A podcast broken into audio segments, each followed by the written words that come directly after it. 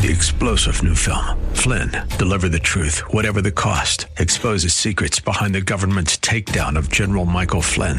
Flynn knew what the intel world had been up to. He ordered the first audit of the use of contractors. This set off alarm bells. He told the truth. He was the most dangerous person for Donald Trump to hire. They had to get rid of Flynn.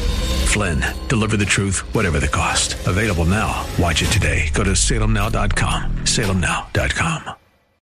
Abraham Lincoln warned that the philosophy of the schoolroom in one generation will be the philosophy of government in the next. Would you like to know what's being taught in today's classrooms? Welcome to Say What with attorney Mark Schneider and Pastor George Rosca Jr. They'll explore the issues facing children, parents, and society as a result of the public schools and the forces behind them. Say What is the radio program of Protect Our Kids, which seeks to inform and equip concerned citizens about the looming crisis in American education. So listen in as your hosts, Mark Schneider and George Rosca Jr., unpack the issues and organizations affecting our children. And now here's your hosts, Mark Schneider and George Rosca Jr.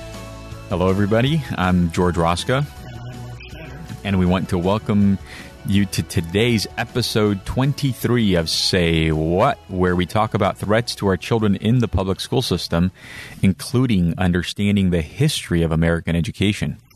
That's right, George. You know, many Americans just assume that the public education system that we have today has always been with us and that it's responsible for producing the most educated people the world has ever known. But as you and I both know, that's just not the case. I agree, Mark. And, you know, long before America even became a nation in 1776, uh, the colonists uh, arguably were better educated than most Americans today, weren't they?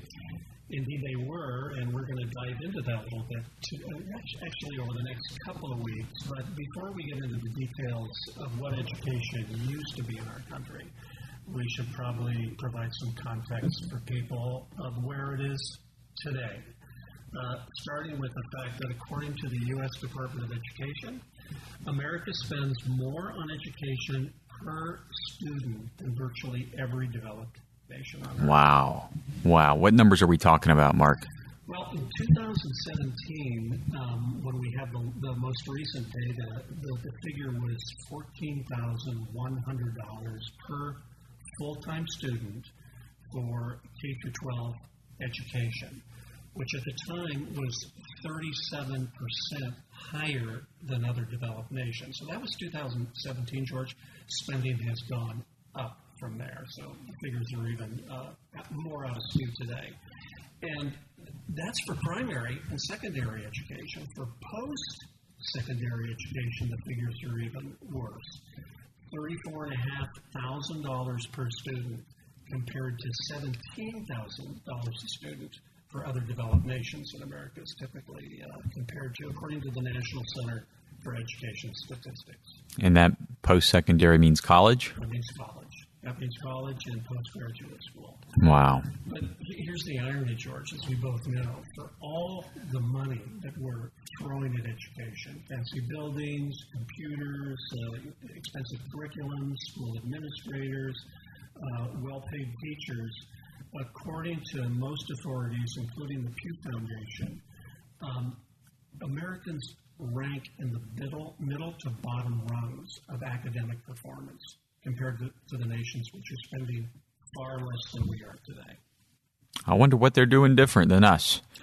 Well, we're, we're going to find out. But in, in California, we consistently rank in the bottom 20% of American states, which are already not performing nearly as well as other competitive nations. And that's a say what moment for me, Mark, because when you mention that and the 14,000 student you know per student on that's on the average across America. Yeah, right. I have to believe it's higher here in California because of our cost of living. It, it probably is.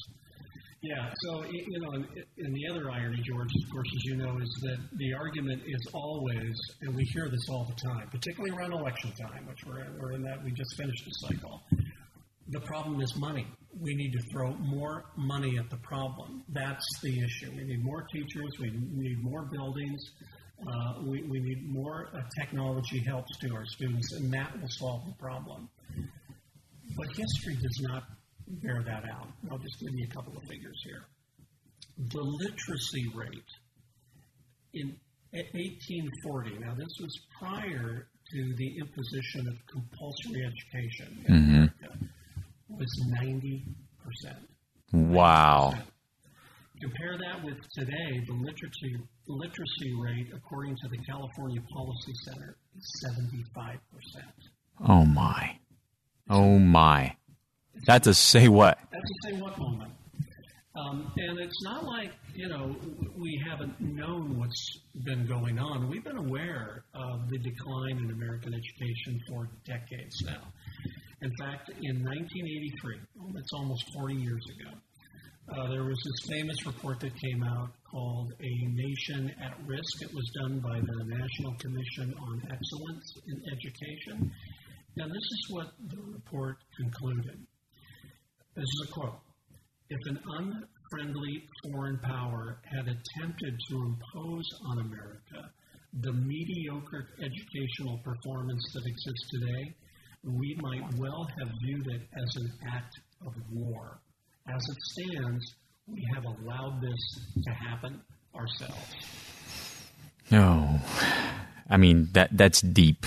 That's deep because I think what we have seen, especially now over the last year and a half, is all of this, you know, Marxist induced worldview and organizations that are hiding behind fancy names and very positive names.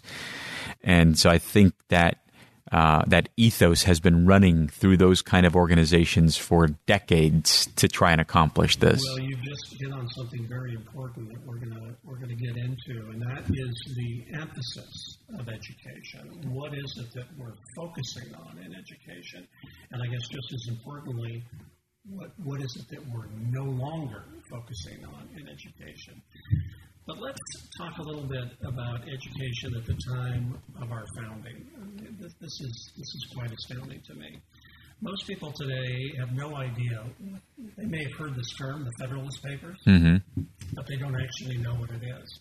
so, the Federalist Papers was a series of 86 articles that were written by three key people um, the founders, James Madison, John Jay, and Alexander Hamilton, to convince a wary public about the benefits of passing this new constitution that had been proposed in Philadelphia, you know, starting in 1776 with the Revolutionary War.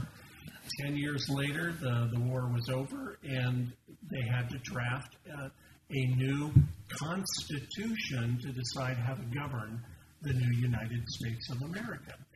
Well, before that, of course, what had been in place is the Articles of Confederation. Yep. That would, that's what you had governed the 13 colonies. A very sort of loose knit uh, amalgam of, uh, of, of government leaders. So the goal with the Federalist Papers was to convince a wary public about are we going to do are we actually going to ratify this this constitution? So these articles were written over a period of time and they were published in i guess today's equivalent of the new york times. Uh, and they were written for the common man.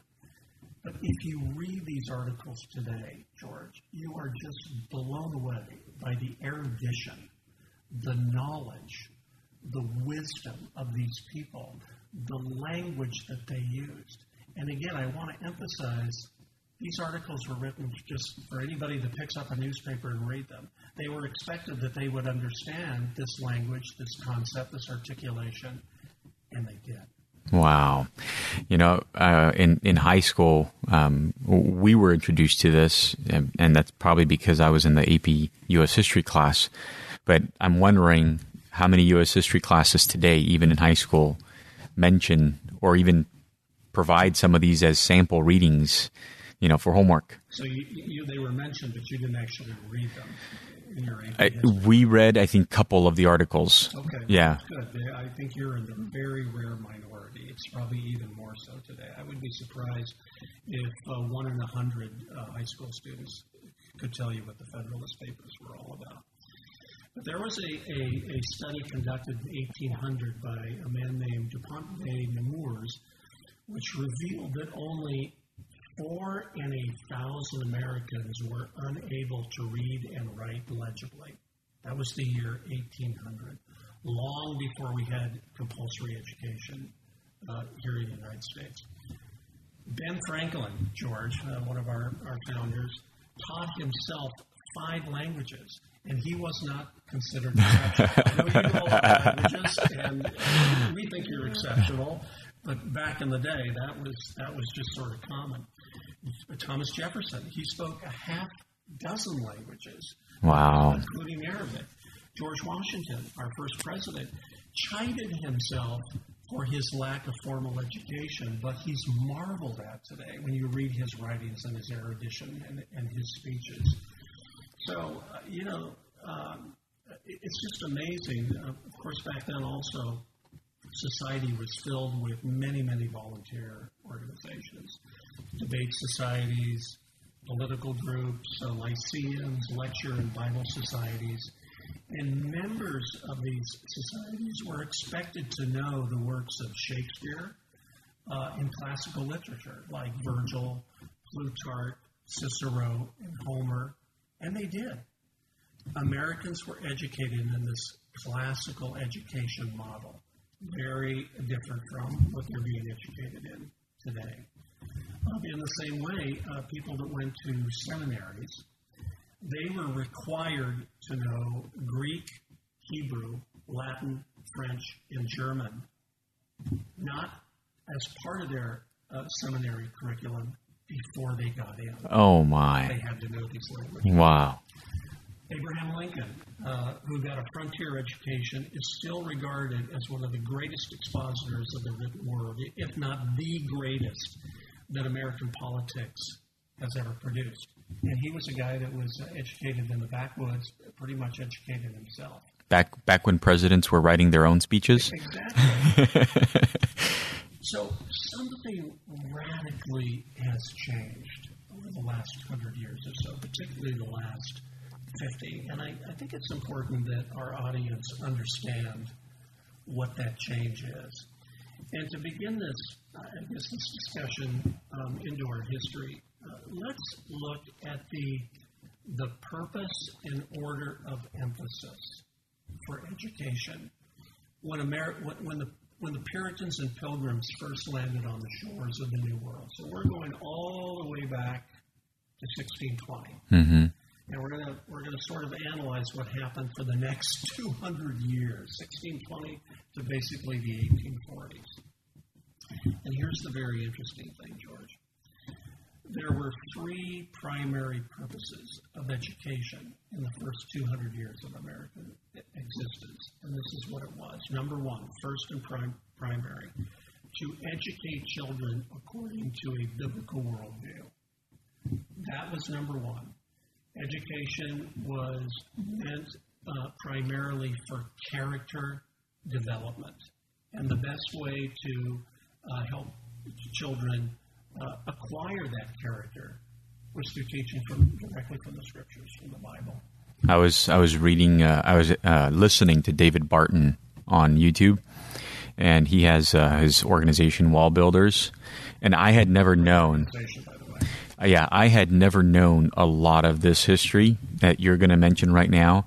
But one of the most shocking things for me was that the Continental Congress, shortly thereafter we won the war, made an order of 10,000 Bibles to be spread across the land to help people read teach them understanding what to be you know good members in society um, be part of the way we educate the, the the you know the public at large This was one of the first acts of the Continental Congress during that time. 10,000 Bibles. Now, you have to know that the population at that time was very small compared to today.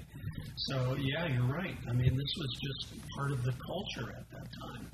So, that was number one, to educate children according to a biblical worldview. The second purpose was to provide a classical education again, focused on building good character. That's why our founders knew Cicero and Plutarch and Virgil and all, all of these classics and, and even Shakespeare because these were the, the pillars of Western society. This is what led to the values that ultimately led to the American Revolution and wanting to be an independent society.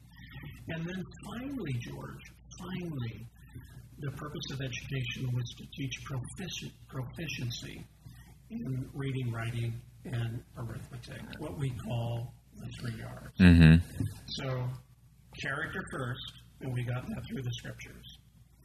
Uh, a good character also, and a knowledge of history, because those who don't know history are condemned to repeat it, as George Santayana said. So that was the second foundation. You've got to know history. And number three, practical knowledge in reading, writing, and arithmetic. And that produced the greatest, or the most educated people that the world had ever known, and the greatest society that the world had ever known. And here's something that's equally important, important to understand. The primary authority for education was not public school administrators Mm-hmm. because they didn't exist. It was parents. Yep. It wasn't even the teacher of the one room schoolhouse. It was primarily parents. They were the authority. It was, and they knew it was their responsibility to inculcate this teaching upon their children, given to them by God. Yeah. Yeah, I mean, and, and you can only imagine. I mean, parents in our day and age were trying to um, imagine what it would be like to be a parent then, and how how would you find time to do all this uh, amongst all the you know agrarian based society? So you're, you know, if you're a mom, you're have a bunch of stuff to take care of. There's no washing and drying, you know, there's no, you do all that by hand, right? Where do you fit all of that in your daily life? But they did. They did. Somehow they figured it out. I mean, they were working so hard, you know, just working all day long just to put food on the table at night, but somehow they were able to figure that out. I think it's because they had their priorities in place. Yes. So it, it wasn't until the 1940s that the biblical worldview was seriously challenged in public education. Um, but since then, I mean, we know what's happened in American society. That's why Protect Our Kids was formed. Um, while over 25% of Americans still identify themselves as evangelical, 25%, the Barna Group found that only 4% actually hold to a biblical worldview. When they're actually questioned about what their faith meant, it came down to 4%. So something very radical has happened. And in uh, around the late 1940s and the 1950s, the shift in emphasis for education started to occur. Started to occur. Primary focus of education wasn't to uh, teach children a biblical worldview and to provide them with a classical education. Now there was a twofold emphasis. Number one, to teach proficiency in reading, writing, and math. That was number one. We got, we got to make them competitive on the world scene. Mm-hmm. And number two, and perhaps even more importantly, George, to teach a secular worldview. So the priorities have completely shifted. Completely flipped, and starting in around 1970, it flipped even more. Now, the primary goal of education is not to teach proficiency in reading, writing, and arithmetic. That would be the secondary goal. The primary goal that now would be to teach a secular worldview. And you can see that by the curriculums and the teaching mandates that started to be rolled out in that time period, late 1960s, early 70s. And also the emphasis on, on government and teachers instead of parents. That is exactly right. So, just to provide a little more context, since we're going to be talking about this over the next couple of weeks, um, to appreciate the heights from which we've fallen, you first have to understand where we started. All of America's most celebrated institutions, we're talking about Harvard, Yale, Princeton, Mm-hmm. their purpose was to train people to go into the ministry. They, they started as seminaries. In fact, Yale's crest is still Lux et Veritas, which means light and truth, drawn directly from, from the scriptures. Princeton's crest is De sub numine viget, or under God she flourishes. So it's amazing when you think of this. Nobody pays attention to this anymore, but that's how these institutions started. Before 1850, virtually all education in America was private. There were no public state schools prior to 1820. And all of three R's were, were taught and mastered. The emphasis of education was not on practical skills, but on spiritual and character development. In fact, President Zachary Taylor. So that now we're going all the way up to he, he was president uh, in 1849, in 1850. Even by then, right? Mm-hmm. So this is almost 200 years later after the Puritans arrived. This is what he wrote. This is a, a direct quote. The Bible is the best of books, and I wish it were in the hands of everyone. It is indispensable to the safety and permanence of our institutions. A free government cannot exist without religion and morals, and there cannot be morals without religion, nor religion without the Bible. Especially should the Bible be placed in the hands of the young. It is the best school book in the world. I would that all our people were brought up under the influence of that holy book. Absolutely phenomenal. I mean, today we only think the Bible belongs in a uh, hotel room, in in a drawer somewhere, or in a in a prison cell. Uh, that's about the extent of it. But that was that was the, the, the culture back then, and that was not controversial back back in 1850. Everybody accepted that. Oh yeah, of course, of course, that's correct. Now, you would think that 50 years later, you know, things may have changed dramatically, and indeed they were starting to change. But listen what, to what President Teddy Roosevelt said. He wrote, and this is again a quote, the teaching of the Bible are the teachings of the Bible are so interwoven and entwined with our whole civic and social life that it would be literally, I do not mean figuratively, I mean literally impossible for us to figure to ourselves what life would be like if these teachings were removed. So I plead not merely for training of the mind, but for the moral and spiritual training that have always been found and that have ever accompanied the study of this book. wow.